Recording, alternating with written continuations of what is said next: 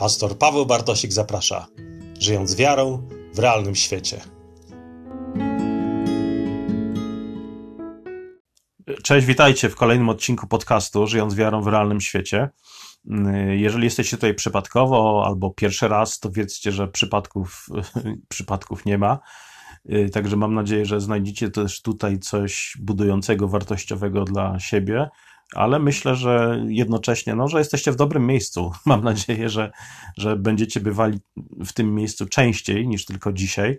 Dzisiaj chciałbym powiedzieć na temat, y, na temat głównego tematu, czy przesłania samej Biblii, krótko na temat Biblii. E, nie wiem, czy się zastanawialiście, jakie jest główne przesłanie Pisma Świętego, jak, jak można streścić, nie wiem, w jednym zdaniu, tytule przesłanie, przesłanie Biblii. Ja bym, e, gdybym miał w jednym zdaniu, jednym tytułem e, opisać biblijną historię, e, nazwałbym ją Zabij smoka i uwolnij, uwolnij dziewczynę. Zabij smoka i uwolnij dziewczynę. I to jest tak naprawdę cel biblijnej historii, temat biblijnej historii. Było to też powołanie człowieka już przed upadkiem w ogrodzie Eden. Zanim Adam zgrzeszył, musiał walczyć ze smokiem, Bóg dał mu wszystko doskonałe, dał mu żonę, ogród, jedzenie i dał mu niedoskonałego węża. I mimo, że wąż nie był doskonały, to Adam miał doskonałą okazję, żeby z nim walczyć. I co Adam zrobił? No, Adam przede wszystkim nie zrobił nic. Adam abdykował, Adam stał i przypatrywał się, jak wąż oplata serce i umysł jego żony. W przeciwieństwie do pierwszego Adama, ostatni Adam, czyli Chrystus, nie pozwolił na to. Chrystus zrobił to, co powinien był zrobić pierwszy Adam. Chrystus stanął pomiędzy węża a dziewczynę, czyli Kościół, i walczył o nią, niszcząc łeb potwora.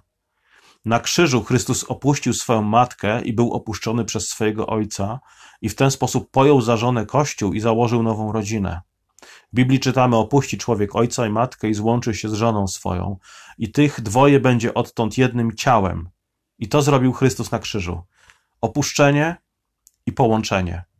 Noc i dzień, zima i wiosna, śmierć i zmartwychwstanie.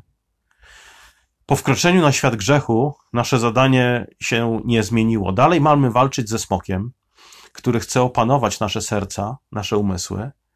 I pamiętajmy, że smoki są poza nami, ale też smoki mogą mieszkać w nas, kiedy dajemy przystęp grzechowi.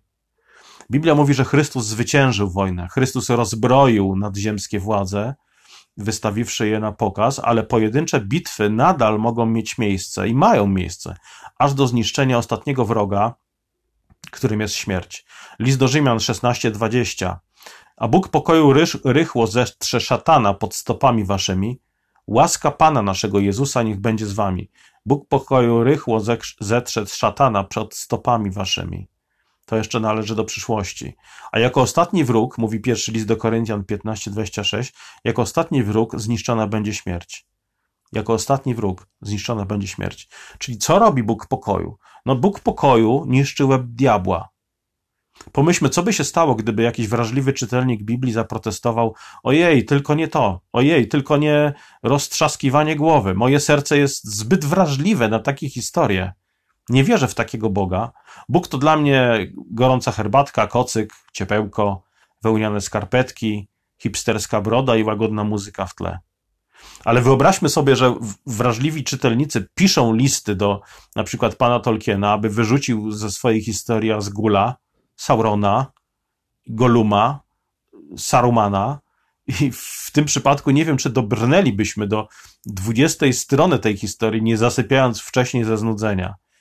Każda piękna historia i piękna baśń opierają się na schemacie prawdziwej historii, czyli Ewangelii. Ewangelii, która opowiada o tym, że szlachetny, odważny wojownik niszczy łeb smoka, żeby uwolnić dziewczynę, z którą następnie się żeni i żyją długo i szczęśliwie, i żyją wiecznie.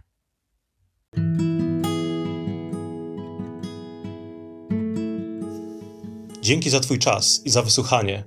Zapraszam na kolejne podcasty i do odwiedzenia bloga pybartosik.pl.